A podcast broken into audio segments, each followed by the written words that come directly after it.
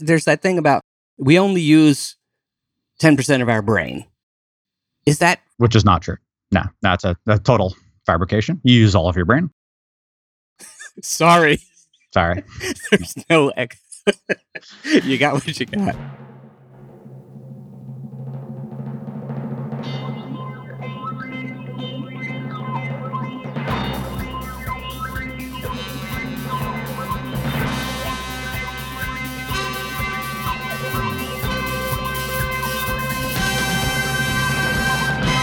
What the if?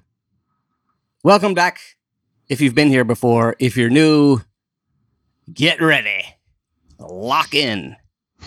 This is a show called What the If. It's a bit of a game show. And my partner here will explain why. How, Yeah, how would- we- yes. We we we change uh, you know reality. Um, change something about the world. Right. We make my hair not gray again. Mm. We make pizza not delicious. Oh, We turn off gravity. And then we uh, run with it. We we figure out what the consequences of that are till uh, we destroy civilization. That's right. So, but by the way, you know, we- we're we're even handed. Sometimes we do what one might call positive things, and others we do downright horrific things like make pizza not delicious. Right. And we never know where it's going to end up. That's right. That's the thing. We are we we right now. You're listening to two people who don't know what's going to happen. And the truth is, neither do you unless you've listened to this before, in which case I salute you. Welcome back from the future. I am Philip Shane. I uh, self identify as a documentary filmmaker who's also uh, who's occasionally made documentaries about science, which I love as one of my many favorite topics. And I'm also just a science fan. I'm a big fan. I admire science. If I could ever get an autograph from science, I would do that. Uh, that would be an interesting trick. Yeah. Yeah. Just science, not scientists. Although I have some of those, and They're that's cool awesome. too. Yeah. very cool. Very cool. You are also cool out there in the audience, and some of you are super cool. super ifers. You are all ifers. If you're listening to What the If, you are an ifer. Congratulations. Wear it with pride. It means you're somebody who says, "Hmm, uh, if. Uh, but super ifers say, if, if, if. A super ifer is someone who which you, you are welcome to become, by the way, if you aren't already, someone who has sent in an idea. You can go to our website, whattheif.com, and click on contact. You could just send straight up send us an email to feedback at whattheif.com. Or you could contact us on Twitter, for instance, at What the If Show, or on Facebook on the What the If page. These are the many ways. You could also find other means. Carrier pigeons are welcome in either analog or digital form. Mhm. But uh, so so we get ideas all the time from from you wonderful listeners, and we are using one today, and that means the person who sent in the, sent this in is a super iffer, raised to super iffer status, and will receive a special prize, a thank you gift, in gratitude, which we'll talk about at the end of the show. Before we jump in, I just want to mention if you have listened before and you have not left a review on Apple Podcasts, and or if you're listening on another uh, service like uh, Stitcher or Spotify, I'm not sure if you can leave reviews on Spotify or Mhm. Google Play, any of those others. Apple Podcasts happens to be sort of the king. It's kind of a central repository of reviews that that most of the other services simply copy. They rip it off, and that works well for us. Plagiarism, you know. uh, Oh, yeah. Got me where I am today. Yeah. so uh, if you could do that, uh, that would be fantastic. Take a few minutes. If you just click on the stars, give us a bunch of stars. Five, I think, is the maximum. We'll take that. Uh, if you have a little, you know, take another 30 seconds and just jot down a few words about what you think of the show. That would be fabulous too on Apple Podcasts, formerly known as iTunes. Here we go. This week's idea comes from Super Iffer Jan Lundgren in Sweden. Jan, I, I hope I'm pronouncing that correctly. I'm going to, it's J O N, and so I'm going to make an executive decision and, and think it's Jan and not John.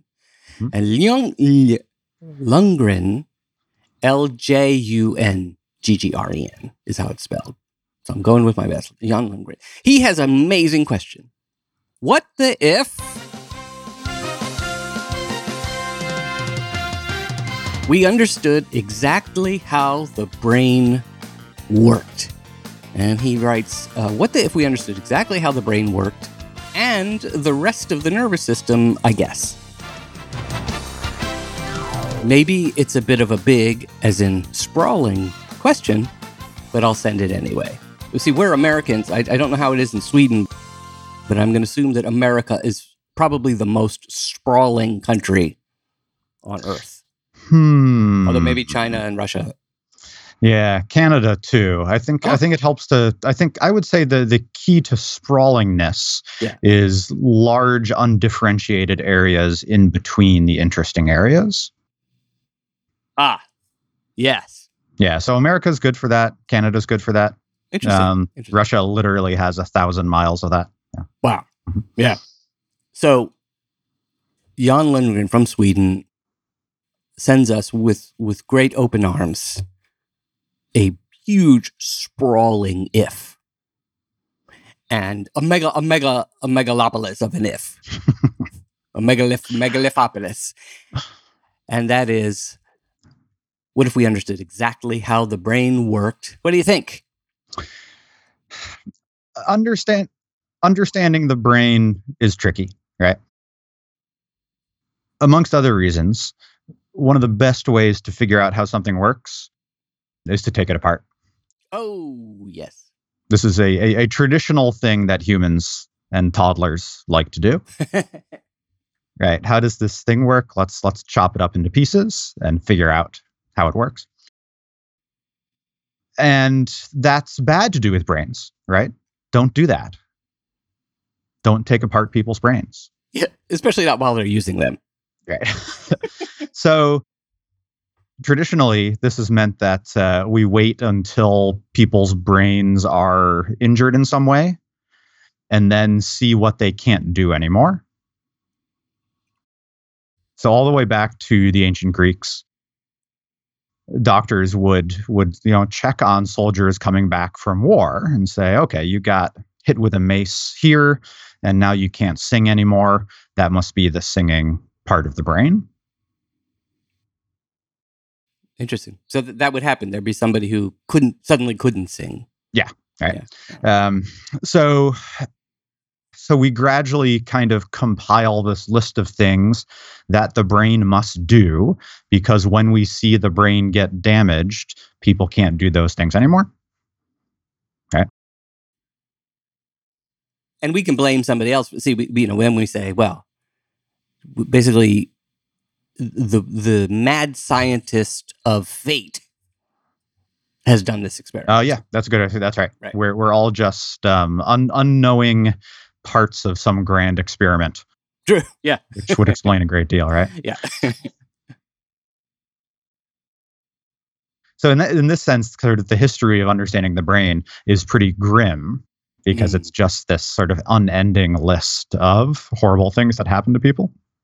And given that we are humans, we are constantly coming up with new and more interesting ways to injure each other's brains. yep. Right? Is there anything more human than that? Industry. Uh, so so over time we've gotten we've learned more and more about the brain because we have more and more interesting injuries so one of the classic ones here is uh, this gentleman named phineas gage who was a railway worker in late 19th century america and somebody mistimed a dynamite explosion which ended up driving a meter long steel rod through gage's head ah, I see. How how this would have to be a very thin rod, wouldn't it? Well, actually, no. It's kind of crazy. So if you if you do a Google search for this, you can find a picture of him holding the rod. Uh, they take it out of his head, so it looks in the picture two or three inches thick. Whoa. Um, so in, uh, there's this sense in which it's absolutely mind-boggling that he survives this injury. But he does, and his physical state is okay. That is, he can still walk and talk and eat and everything.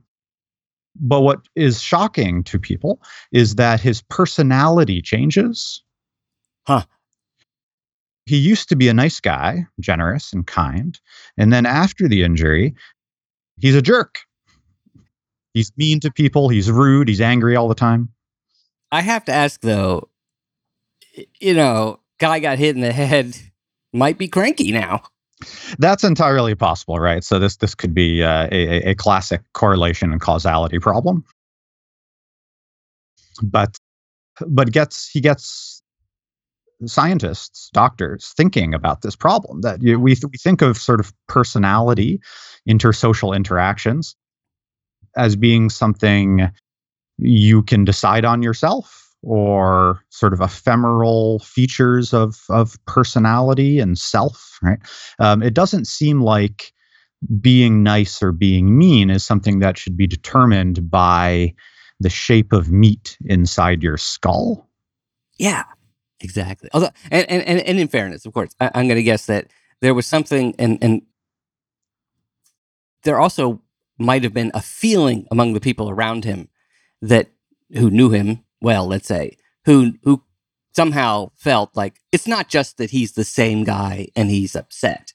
Right. He's like di- he's a different person. he's a different person that's precisely the, the sense and we so that's so that suggests that there's something about brain structure that again we didn't understand before and it's hard to hard hard to conceive of of how that process happens and then the 20th century gives us lots more brain injuries world war one world war two so we get these vast numbers of brains that have been damaged so we, we can learn more about what they do and then finally late 20th century we get tools like brain surgery when, when we can actually go in and start poking things without killing someone.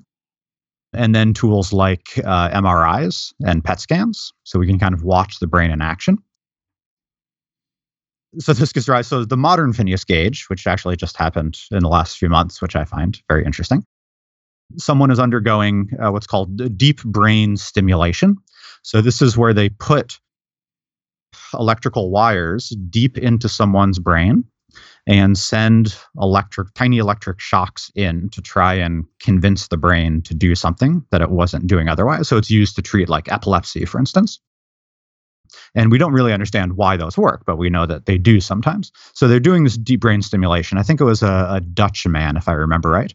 And uh, he's a music aficionado. He's in his 70s so he's had a whole lifetime of enjoying classic rock right? The rolling Yeah. stones is his favorite band. I, I, of course, I, I guess it's a total scientific stereotype, or you know, science experiment, whatever, medical history stereotype. I thought you'd say classical music, oh no and you said classic rock. And I was Yeah. like, okay, this is a story I can relate to. Yeah, exactly. So he's a big fan of the Rolling Stones until they turn, they flip the switch and they turn on the deep brain stimulation. and he became a Barry Manilow fan. Even even stranger, Johnny Cash. Oh, really? He becomes a passionate Johnny Cash fan. He no longer likes the Rolling Stones, but he will sit and listen to Johnny Cash for hours and hours straight.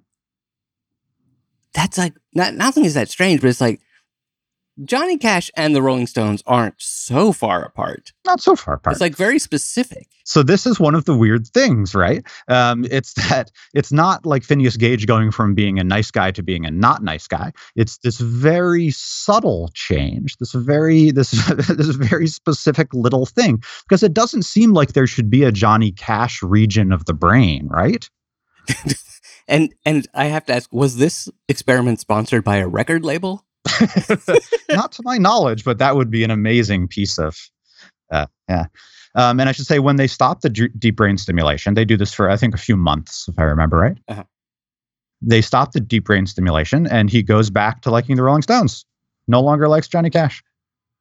You know that it's kind of a a flowers for Algernon story for Johnny Cash fans, or for Johnny uh, Johnny Cash is not around to to enjoy to appreciate. Maybe his wife is still around, I believe.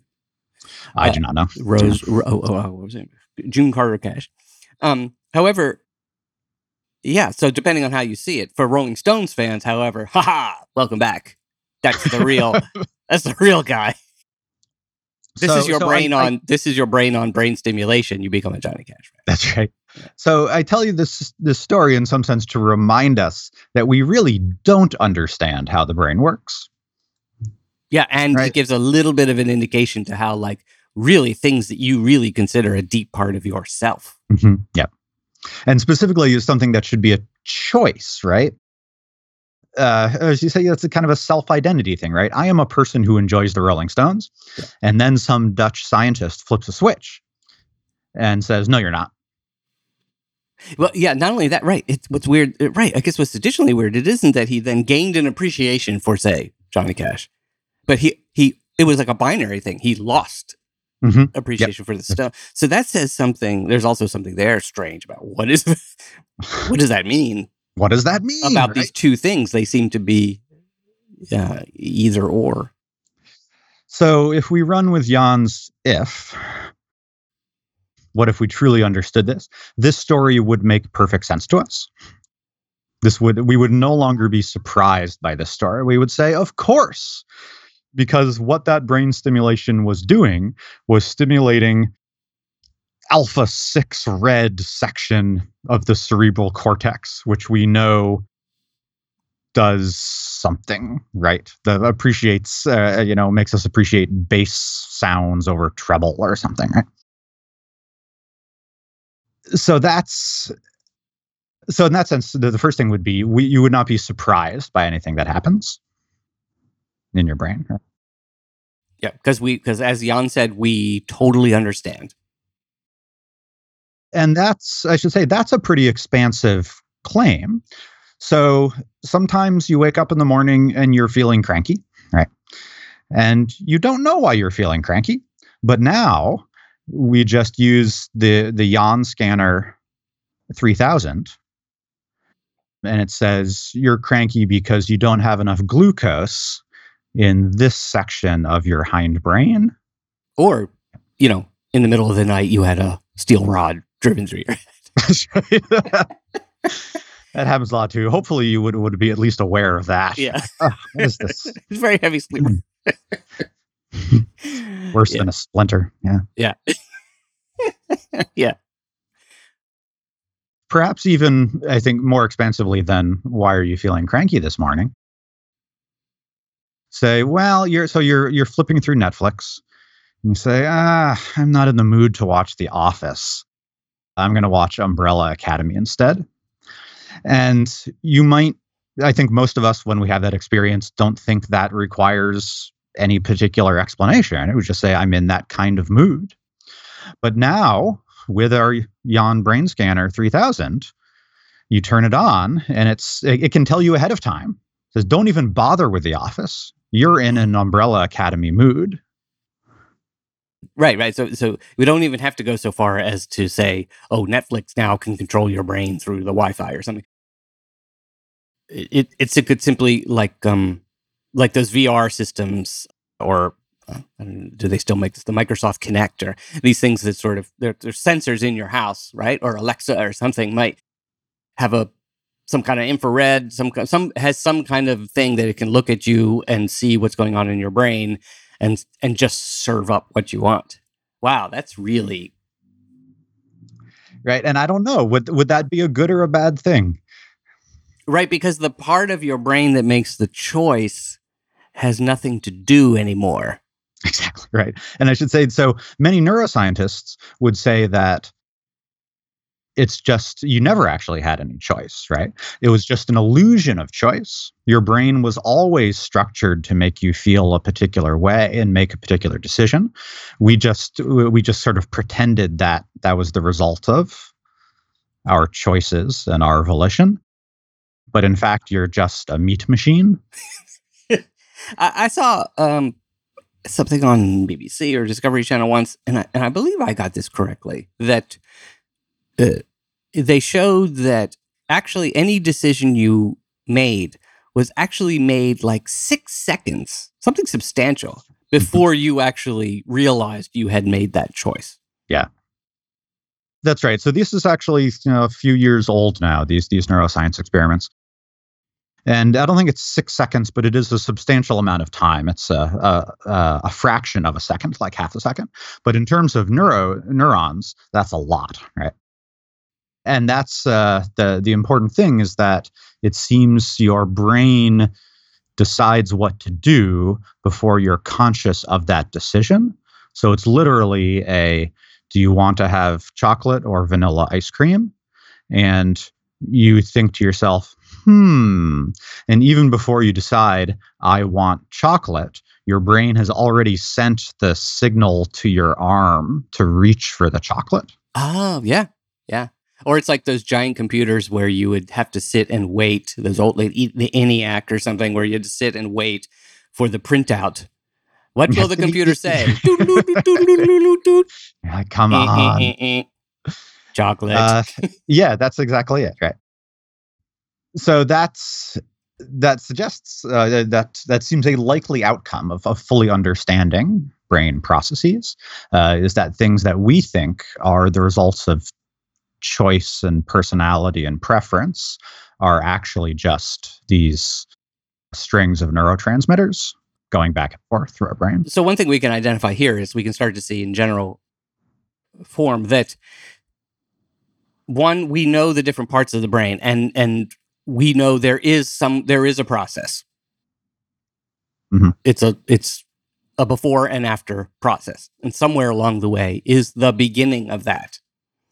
And so we can just jump for one thing right to say, well, we already know the beginning of something. We can now start to predict how it will play itself out. But I'm guessing there's still a lot of Right. Still a lot of branches. It's just that the, the brain is insanely complicated. There's yeah. just so many neurons together. Yeah. But what we um and then what we usually do after we take something apart and understand how it works is then we can start manipulating it right? We can make it behave with similar principles, but in a different sort of way. So the question becomes what if, if we really understand these brain processes, can we turn them into something else? Right? Can we change the brain process that's going on? Yeah. Yep. Mind control. That's right. So if we yeah. know that this particular electrical current in the medulla oblongata is the one that makes you want to watch The Office, then let's just put an electrical current in that part of your brain. And you'll get to, and you'll watch Jim and Pam. And you love Jim and Pam so much that every day when you get up, you push the button that triggers that electrical signal in your brain. So you really enjoy watching The Office. Yeah. But would you right? You push the button without even. I mean, there's so so obviously one of the main things that comes up when we start to talk about controlling the brain is free free choice seems to be the the major thing here. Like you push the button, but the, well, I th- you know we can leave the philosophical questions aside because we're scientists in this thought experiment fantasy. We just just the facts. And so, um, if we understood everything about the brain, then we also we can make a leap forward and say that it would just be a matter of computing power, but both sensors, sensor power, and computing power, big data gathering to understand brains en masse which is yeah. really scary right it is right yeah. so if um if you can come up with a enjoying the office module you can probably create an enjoying working at the office module right? So somebody comes up with the electrical current that makes you really enjoy making copies. Yeah. And then your boss triggers that part of your brain every day when you come in and you have eight hours of sheer deliriousness making copies that's so Right. And then the question is, is that okay or is not? that okay right so this is i mean in some sense this you know harkens back to the the classic book uh, brave new world in which everybody is sort of forced to be happy all the time and some you know i think you can make a good argument that you say that's great right let's just make everybody's brains happy all the time regardless of what they're doing and surely that's the best ethical system because everybody's happy and nobody's suffering. Uh, but as you point out, that that seems very noxious to most of us, right? They say that's a terrible thing to force that on somebody. Although the interesting, the interesting, um, because of the sweeping nature of Jan's if, he's saying we understand the brain completely. So if we take that at its word in both Swedish and English, then and in binary, that it's so the, the one thing about the mind control situation there that would be for instance the, in the matrix or something you you don't want anyone to wake up a little you don't want anyone to, to deviate. You Yeah. don't want their brain or any part of their brain to start to deviate and question this happiness. Now they're now they're not happy anymore. Mhm. so we could say well no we understand it absolutely completely. So that's solved now here's what i'm going to propose so let's say this happened and the next thing that would happen is the tinfoil hat, and I'm only half kidding here, the tinfoil hat, or, you know, the, a company called tinfoilhat.com Mhm, naturally, yeah. forms. They're not actually tinfoil hats. Eventually they figure out. But basically, everyone now has a defense for that control. Oh well, it's, it's right. That's at least possible. Yeah. So now, every let's imagine this that everyone's brain we un, everyone uh, we understand. Uh, the question is also who who does the every does every person have access to their own brain? Uh, let's go that far. Again, following the sweeping nature of of this proposal, and say that everyone can control their own brain completely, but no one else can access it. Ah, okay. That would be nice. So that that would be so. This is the libertarian version of our what if, right? Everybody can control their own brain, um, but no one else's. So that's nice. So that means we don't have fascistic corporate overlords controlling our brains. So then everybody's got everybody can make themselves feel and think whatever they want. I feel like a lot of uh, I don't know. Is this just sort of the ultimate cable TV system where you always get to watch what you want all the time and never have a reason to do anything else? So let's say those who do, some certainly a proportion of people, we don't know how big, maybe most, maybe only a subset, will do that. And they become like the people in uh, the movie WALL-E, who are just Yeah, that's a good analogy. Yep, I watching that. TV and so forth. But other people are going to say, no, I want to. Here's the interesting thing. They still, even though they understand their brain completely, they still have urges. And their question is going to be some people will reinforce those urges, and others will say, no, I would like a different urge. And so they are going to pursue a particular task with insane perfection. So this leads to the question that, that there's that thing about we only use 10% of our brain. Is that Which is not true. No, that's a, a total fabrication. You use all of your brain. Yeah, sorry? sorry. There's no ex- you got what you got. But if we understood it completely, my guess is we would really completely transform. I think so. That that would be the, the the the suggestion. And then, assuming we can manipulate our own brains that way, we can certainly make new brains without any trouble. Okay, right. So people are. This is we, we start to go down the the, the cyborg road. People are going to. There's uh, definitely a group of people who are going to be like like uh, motorcycle or or car, uh, uh, Mad Max Yes. car hackers, right?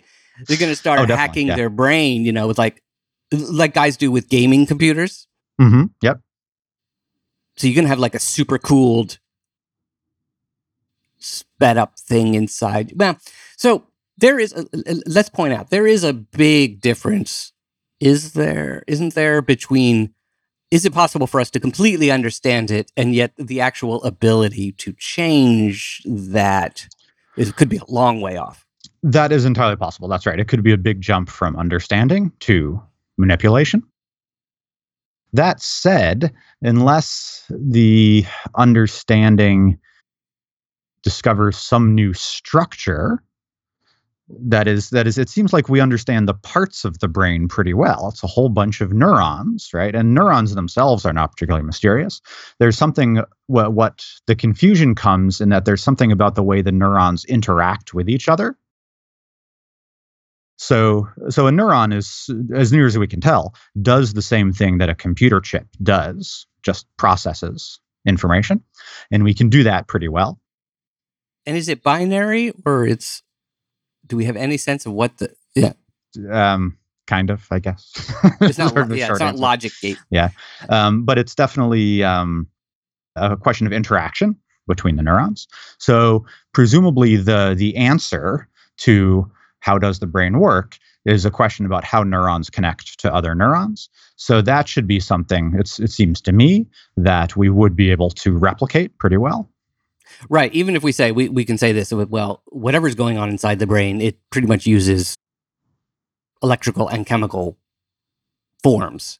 And yeah. so it, it is okay. So we can sort of imagine that you would hack the brain with some, we would come up with an interface that does allow us to just like you said they already have with the deep brain stimulation or something. Okay we can we can adjust and we completely understand the brain. So we can yeah we can very much start to so there would be a period of great horrors. Yes. I mean people would now actually there'd be a long period where people don't know how to use their brain properly so no change. Right? Yeah. The, well, that's true. yeah. Wow. Okay. So having given that, um, uh, what do you call it? Uh, skills. That's kind of madness. Here's another thing. What would you do with that? And I feel like mm. we can say that brain actually gives you you can you have a completely different reality that's right. So I think that's what that would probably be one of the most profound things that people start to do. They wouldn't, in other words, there are things you would want to do that you never knew you wanted to do. And so big sections of the human race would start to pursue projects that no one ever thought was interesting before. Yeah, that's right. Um, that is probably true. And there's no guarantee that those would be, you know, useful to society at large because you could make yourself enjoy whatever minute task you wanted to. Yes. So, a big problem in this society is going to be keeping it organized. The interesting thing being that we have this libertarian thing where for whatever reason no no one else can get into your system, but you would join different you would join different cliques, I suppose. Presumably, that's right. All the people who enjoy, you know, paperclip unfolding will hang out together. And yes, yeah, so I, I suspect, as you say, everyone would just kind of sink into their own personal brain state. And there would be very little incentive to interact with other people. Or there could be other people who would who would uh, crank up the altruism oh, that would be nice. right? Yeah. And then they would go out and they'd, they'd be doing that. Um, actually, they would probably find other ways to also organize people. That even though you can't get into the brain, you sort of get to where we are already, which is using force and things like that. But what would that? It, it, here's the here's the question: Is that a, is this actually a feasible thing? We are seem to be actually a long way from even understanding how some of the most basic parts of the body work. Right. So, is is this possible? Is this at all imaginable? Well, feasible? Yeah. Uh, well, I mean, the the answer is it depends how the brain actually works. Right. It might be that, however it is that the brain works, precludes us from doing the things we were just imagining. So we were we're we were running with our if on the assumption that our general models of how the brain works, which is it works like a computer, are generally correct. But it might be that we're totally off on that, right? And and the behavior of the brain is something completely different. Oh, in what way? You mean well, that, that's the that's the thing that we don't know, right? I mean, what what if we we assume it runs in the same way that say quantum physics is complete is a completely different set of assumptions than classical physics there may be a quantum neuroscience that's based on totally different principles than classic neuroscience right? Oh, I see what you. In other words, because we know computers, we we project that metaphor onto the brain, and because at least part of the way the brain works is a little bit like a computer, we then say, "Oh, there, we're getting closer." However, we might be as far off as uh, who was it? Was it Descartes? yeah so i should say descartes metaphor for instance of how the the nervous system worked um, was a hydraulic one right it was about it was about liquids being sort of pumped through the body so he he imagined that his model his model for the human body was the hydraulically operated statues at Versailles, where you pump water through them and they seem to move. Right. Um, and nowadays, our metaphor is an electronic one, but it might be that the electronic metaphor is just as bad as the hydraulic metaphor was. Actually, the hydraulic one seems to make more sense. uh, we we seem to have some. Com- I did not know there are statues at Versailles that move. oh yeah, they're they're pretty awesome. I was there and I did not see them. I don't move. know. I should say I don't know how many of them are still there. Oh, But back in the even you know the 17th century when Descartes was around, uh, they had these very sophisticated statues that moved around. like Disney animatronics. Exactly. Oh, Yeah. see, that's amazing. Last piece of this, let's say, Jan did mention that we control not only the brain, but the entire nervous system. Right. Which leads me to two thoughts. One, aren't we now starting to think of the brain and the nervous system, or even the whole body, as a single system in a way? Yeah. So this is uh, this is a this is a I don't know looming problem, a lurking problem for AI generally is that uh, the electronic metaphor suggests that you can just pull the brain and the nervous system out of the body, and you will continue to think in the same way that a computer can think. Right? It doesn't matter if your computer is connected to the printer; it can still do its computing. In the same way that you say it doesn't matter if your brain is attached to your feet; it can think. But there's a suggestion that this is the idea of what's called embodied cognition that in fact our thinking is not independent of being part of a body but we our our brains need to have the constant sensory input and activity output in order to think. So thinking is not a purely abstract thing but it's actually physically dependent as well so this is, uh, say, sort of a minority of neuroscientists, but that's definitely a possibility. Wow, that's crazy. So uh, you can control your own brain. Maybe. Yeah. Okay, now here's a crazy thing that's going to happen. This is the image I have. This is the lasting image I will have from this. What the if? You would could sit at your computer, which is connected to your brain, and presumably you have some kind of display on the screen so that you can see what you're doing. As you manipulate, uh, is it you, you can sit and program computers, right? Which is Yep. quite fun. A big part of that is though you run the program it does the wrong thing. It either crashes or does something completely different. Sometimes runaway processes, right? Yep. A big part of it. That's why there's an escape key. So imagine if it's your own internal computer. You are working on your own brain. You're sitting there programming your own brain. And and then as you first of all, what's your brain doing during the programming process? I guess it's on you you put anyway, uh, when you hit run, you hit that big red button, you've gotta hope that you will have the wherewithal to hit the escape button if a runaway process takes off. Yeah. I, I tell you what, I wouldn't give for an escape button for my brain right now. my quality of life would improve immeasurably if I could just be like, all right, we gotta let's just stop this process. Yeah, exactly, and start another one or or, or change it.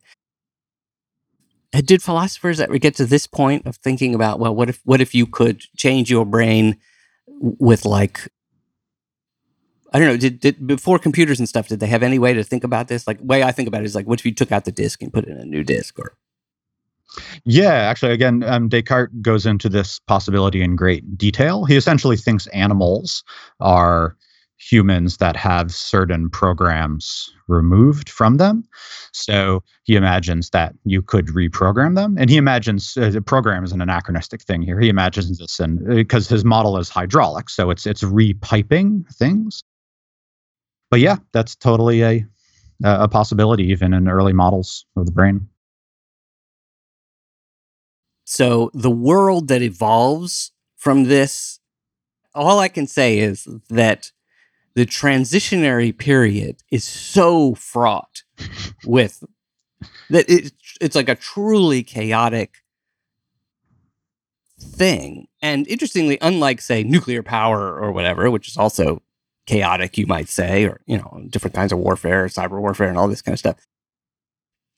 This is at the individual level Right. And it's it just seems like nothing by madness. So I ask you, could humanity survive such a thing? I don't know if I would be optimistic about that. I can well imagine us just withering away in any in any of the, the the flavor of you know various virtual reality dystopias that sci-fi writers have imagined out there. That seems quite possible to me. I think again, again, as always, there must be some science fiction novels out there. A little tease, by the way, we have some coming up in the future, uh, not that far from now, uh, within the next couple of months, two or three months, some truly legendary science fiction writers coming our way. Yep. And this kind of question would be amazing. In fact, one of them is a has a biology background. This would be a very interesting question. I th- I'm going to go optimistic and say actually what would happen is that it's as if Earth would suddenly give rise to an untold variety of basically different species, or I mean, it's something like that. You know, that mm-hmm. completely mm-hmm. different nice. ways of yeah. thinking, but also because they're controlling their bodies, that leads right to the post-humanist thing of being able to, you know, now modify your body and stuff like that. And it's just a matter of them getting along or getting away from each other fast enough if that's the issue. But yeah, wow. Colorful Earth. Colorful Earth. It would not look like Sweden. My image of Sweden is the opposite of this. Just peaceful. Yeah, people calm. socializing and being nice to each other because they choose to. Yeah. Who also really appreciate jazz. I worked on a documentary some some time ago about the, some of the oldest a, a band uh, in New York, uh, the Harlem Blues and Jazz, Harlem Jazz and Blues Band, and they are the, among the oldest living jazz musicians in the country. Some of them were, if you look at pictures of like Fats Waller or some of those other, you know, legends we have, these guys in this band would be like the young kids. Oh, wow. On the drums and things like that. And they are cool. uh, the, the, elders. And they were completely, uh, largely unappreciated in the US. It was hard to get people to come to their clubs. When they did, they'd be talking, they, you know, but boy, they traveled to Sweden and all over Europe and they are treated like kings. So, yeah, I would reprogram people the, coming back to the Johnny Cash metaphor. Jan Lundgren, thank you so much for this true, almost literally mind bending, mind blowing, mind short circuiting. What the if? In gratitude, we are going to send all the way to Sweden. I don't care. It's going It's coming your way. It might take a little bit longer than than uh, uh, our simple domestic shipment, but it's coming to you. A finger puppet from the Unemployed Philosophers Guild, philosophersguild.com. They make smart, funny toys for smart, funny people like you and all of our listeners. But Jan, you are super iffer. You will be receiving a finger puppet that is a. Uh, science fiction or scientist character. And in that spirit. Also, Thomas Romer, who has the Chop Shop store, which everyone should check out. Thomas Romer is this amazing artist who also loves science and space and physics and things like that. And he makes beautiful posters and stickers and now a whole new series of beautiful blocks, like children's blocks, but anyone can play with them, that are not the letters of the alphabet. They are objects in the solar system. Check all those things out. If you yourself want to get a discount on any of these things, don't wait to be super ifed. You're like, ah, what am I going to? I got nothing. I got nothing. But boy, I would like one of those toys or those things. Go to philosophersguild.com and use the coupon code WTIF, and you will get 10% off anything in the store. In Thomas Romer's Chop Shop store, use the coupon code WTIF, and you will get 15% off. Matt.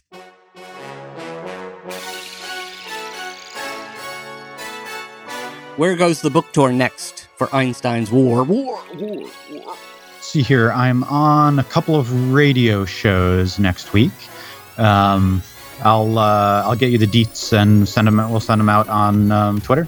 Okay. I'll be doing astronomy on tap here in New York City. We'll send out the details for that too. It'll be good. That's very exciting. That's an event, uh, a social event. The bar. There's music. Indeed, yeah. We come and uh, talk astronomy uh, while you get drunk. And we, should talk to them. I would love to do it live. If you're interested, if you're listening right now, and you would be interested, no matter where you are in the world, Sweden, uh, Brooklyn, whatever, and you would like to see What the If live, send us a note to feedback at whattheif.com. Go to whattheif.com. You can also listen to all our episodes. They are all there. And on Twitter at What the If Show. And please leave us a review on Apple Podcasts. The King, the Big Apple.